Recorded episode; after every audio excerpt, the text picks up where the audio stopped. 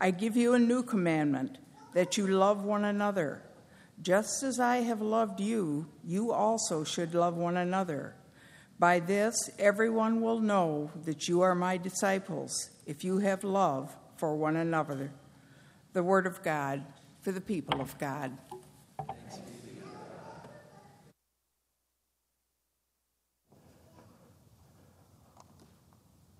This is, this is one of those Sundays when I am sorely tempted after the, the messages that the children shared with us and the ways in which they modeled God's love during the children's time. And uh, and after, uh, after that song from Naomi, I'm sorely tempted just to say amen. Everything that we need to do this morning has already been done by the children and the young people of the church. But I happen to know that we need to buy the kids some time to set up those cereal boxes down in the gym. And so, and so you're going to get a sermon after all this morning. I want to share with you a, a story about something that, uh, that my wife Jen and I experienced a few years ago. A few years back, Jen and I had a chance to visit the nation of Turkey.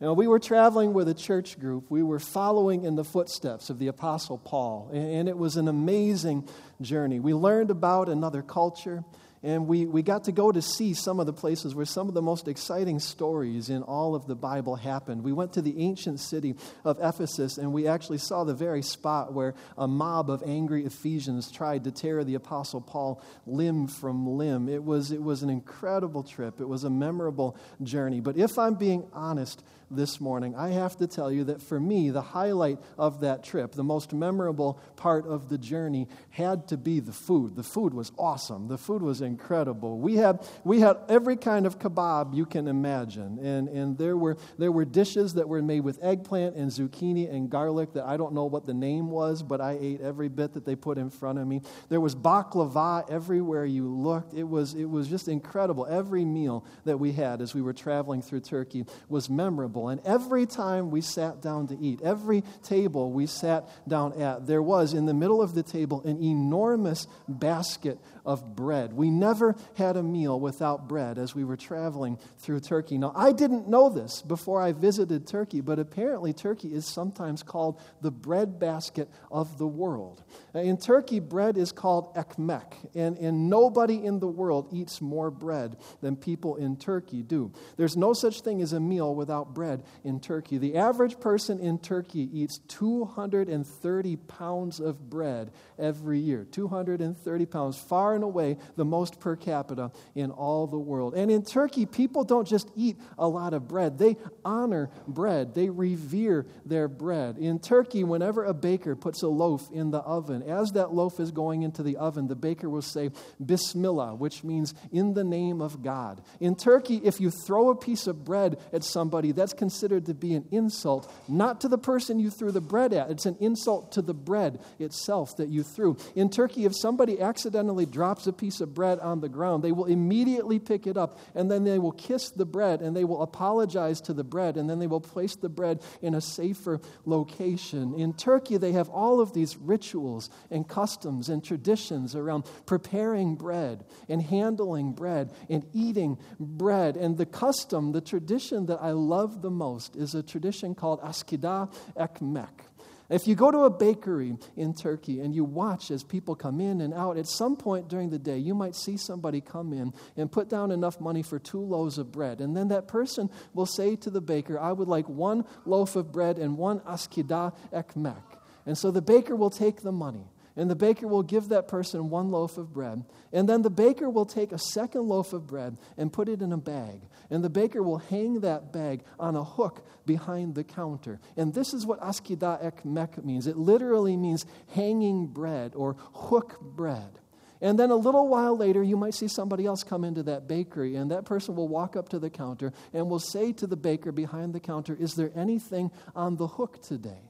And the baker will take down that, that loaf of bread from the hook and hand it over to that person. No money changes hands, no questions are asked. In Turkey, this is how people care for and feed their hungry neighbors and also preserve their dignity at the same time. In Turkey, if you are hungry, you don't need to go to a food pantry, you don't need to fill out any forms to prove that you're hungry. All you have to do is go to your neighborhood bakery and ask the baker behind the counter, Is there any bread on the hook today? This is the tradition of Askida Ekmek. I was thinking about this tradition. I was thinking about that hanging bread, that hook bread this week, as I was reflecting on this prayer that Jesus taught his disciples.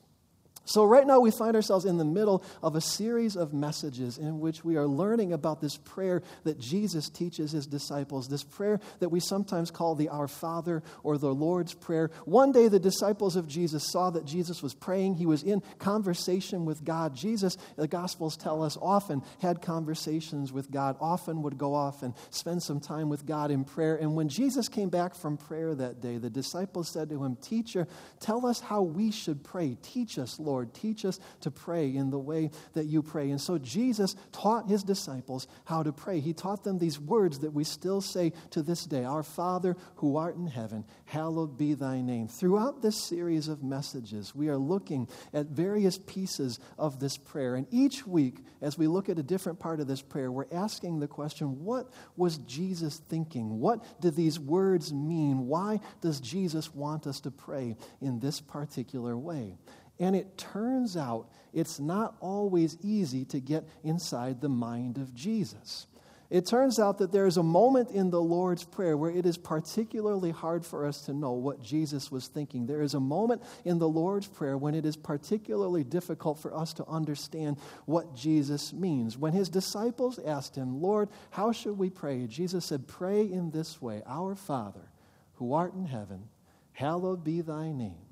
Thy kingdom come, thy will be done on earth as it is in heaven. Give us this day our. And at this moment in the prayer, as Jesus is teaching the disciples to pray, he uses a word, an unusual and strange and mysterious word. As he is teaching his disciples to pray, Jesus says, Pray in this way Give us this day our epiousios bread. I don't often bring Greek into the sermons because people's eyes glaze over and their heads start to nod in the pews, but there's no way around it this week. You're going to get at least one word of Greek this morning. Give us this day our epiousios bread. You don't need to remember that word, you don't need to write it down. Here's the thing that you need to know about the word that Jesus uses in that moment. As far as we can tell, Jesus made it up. That word doesn't appear in any other ancient writings that have ever been discovered. As far as we can tell, nobody had ever spoken that word before Jesus spoke it in that moment. Jesus would do this from time to time, like William Shakespeare as he was teaching. He would just make up a word, and this seems to be one of those words that Jesus invented on the spot as he was teaching his disciples to pray. And the problem with that is that nobody knew what he meant back then, and nobody knows what he means today. For close to 2,000 years now, followers of Jesus have been wrestling and trying to understand what we're supposed to be praying for. What kind of bread are we supposed to be asking God for? For almost 2,000 years now, Bible scholars have been arguing and debating, trying to figure out what on earth does that word mean. Give us this day our what kind of bread are we supposed to be praying for?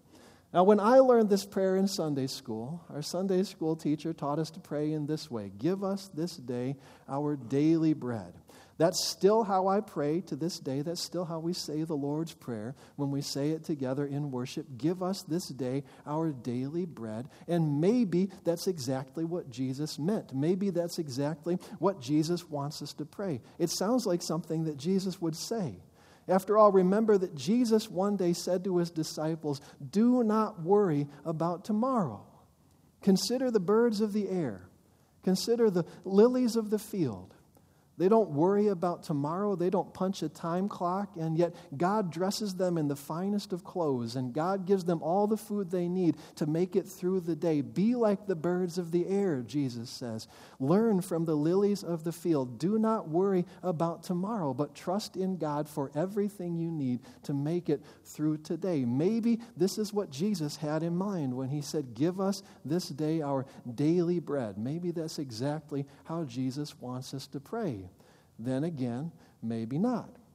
There are many Bible scholars who say, you know, if that's what Jesus wanted us to pray, if he wanted us to pray, give us this day our daily bread, he probably just would have said that. Back in those days, they had a perfectly good word that meant daily, and Jesus doesn't use it. Instead, he invents a completely new word. And so there are many Bible scholars who believe that we've been saying this prayer wrong for hundreds of years. There are many Bible scholars who believe that actually what Jesus wants us to pray is something more like, give us this day our super bread. Give us this day our wonder bread. That doesn't work as well as super bread. Go back to super ed. Wonder bread is not what Jesus wants us to pray for. Give us this day our bread that is more than ordinary bread. Maybe this is what Jesus wants us to pray. After all, remember that Jesus said to his disciples, Do not seek after the bread that perishes. I am the bread of life. Whoever comes to me will never be hungry. Whoever believes in me will never be thirsty. Maybe this is the kind of bread that Jesus wants us to pray for. Maybe Jesus wants us to pray for the bread that satisfies not just the body, but also the soul. Maybe when we pray the Lord's Prayer, Jesus means us to be praying to receive nothing less than the presence of Jesus Himself in our lives and in this world. Give us today our super bread. Give us today our bread that is really bread. Give us today the bread that is more than ordinary bread said, maybe that's what Jesus wants us to pray. Then again, maybe not. There are many Bible scholars who say, you know, that weird word that Jesus uses, epiousios, it looks a lot like the Greek word that means tomorrow. And so maybe what Jesus wants us to pray is give us today our tomorrow bread. Give us today our future bread. Maybe this is what Jesus wants us to pray. After all, remember, Jesus taught his disciples that when God's kingdom comes into this world, all of the children of God are going to be invited to sit down at a great heavenly banquet. And maybe what Jesus wants us to pray is essentially God, let's get this party started. God, give us that heavenly bread. God, feed us. Thy kingdom come, thy will be done. Maybe Jesus wants us to pray, give us this day our tomorrow bread. I could go on all day. We could keep on going well into the afternoon just talking about various ideas and theories that people have about that what, what that weird word Jesus made up in that moment actually means. Did you ever wonder what pastors study when we go away to seminary? This is it. This is what we study. I took entire classes where we spent weeks just talking about the meanings of this weird word that Jesus cooked up. I wrote papers, page after page after page, exploring the various possible meanings of this one word that Jesus uses in this Lord's Prayer that he teaches his disciples. We could go on all day talking about the various meanings of this word, but I, word, but I want to tell you at a certain point, during one of those classes, or maybe as I was writing one of those papers, at a certain point, I got to wondering if maybe, maybe in all of these hundreds of years of wrestling with the meaning of this word, and maybe in all of these hundreds of years of arguing and debating what this word means, maybe we have completely missed the point. Maybe in all of these years of trying to figure out what that word epiousios means, we have been focusing our attention in the wrong place. Maybe we altogether have completely missed the word that Jesus actually wants us to hear in the Lord's Prayer. Maybe the most important word in the Lord's Prayer is not epiousios. Maybe the most important word in the Lord's Prayer is us. In this morning's gospel reading, Jesus gives his disciples a commandment that sums up the whole of the Christian faith, a commandment that sums up the whole of the Christian way of living. Jesus says to his disciples, I give you a new commandment that you should love one another. Just as I have loved you, you also should love one another in that moment, we can hear Jesus calling us to be something different than what we see around us as we look at the world. In that moment, we hear Jesus calling us to be we, us, our people in an I, me, my world. When Jesus calls us to be disciples, when Jesus calls us to be followers of the way of Jesus, Jesus is not calling us to a solitary journey. Jesus is not calling us to a solitary way of life. He is inviting us to be part of something that is bigger than ourselves. He is inviting us to be part of a community, part of a family, part of a fellowship of followers who are all trying to walk in the way of Jesus together. And there is a reason the Lord's Prayer begins the way it does. There's a reason why we don't start the Lord's Prayer by saying, My Father who art in heaven. Every time we say the words, Our Father, even if we're praying them alone in the morning or late at night, even if we're saying those words as we are driving down the road in our car and nobody else is in the automobile with us, whenever we say those words, Our Father, Jesus reminds us that we are part of something that is bigger than us. We are connected to all of these other people who are following Jesus together. We are part of a neighborhood, part of a community, part of a world that God loves. And we see that nowhere more clearly than in this moment in the Lord's Prayer when Jesus teaches his disciples to pray in this way Give us this day our daily bread. Take a moment to think about how different those words sound than if Jesus had taught his disciples to say, Give me this day my daily bread. What would happen if day after day, maybe multiple times a day, we were to pray to God, Give me this day my daily bread? That kind of a prayer would not lead to the way of Jesus. That kind of prayer would not lead us closer to God. That kind of prayer would lead us to harden our hearts and become the kind of people who say, I don't care if my neighbor is hungry as long as I've got mine. But that is not how Jesus teaches us to pray. Jesus teaches us to pray in this way Give us this day our daily bread. We are us, we, our people, in an I, me, my world. And we are people who believe that God always honors and God always answers the prayer give us this day our daily bread. Day after day, God pours blessings and abundance into this world. Day after day, God fills this world with everything, all of the bread that every bird of the air and every person walking the face of the earth needs. And if there is hunger among us, if there is hunger in our neighborhoods, if there is hunger in our communities, it's not because God has not answered this prayer. It's because we still haven't had the courage to walk in the way of Jesus. If there is hunger among us, if there is hunger in our communities, it's not because God isn't listening.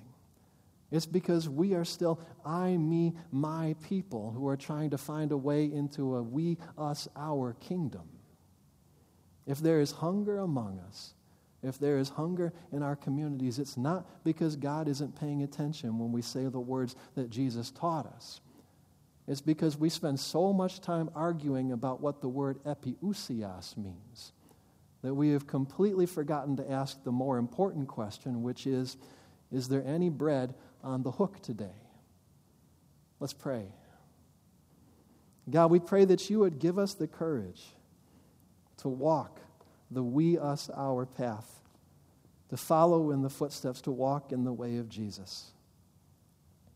God, make us the kind of people who put bread on the hook. Share yourself with us when we need to take some bread off the hook. God, we pray that you would help us to find ways not only to feed our hungry neighbors, but also to preserve their dignity, that they might able, able to hold their heads up high and know that they are your beloved children. All these things we ask in the name of Jesus. Amen.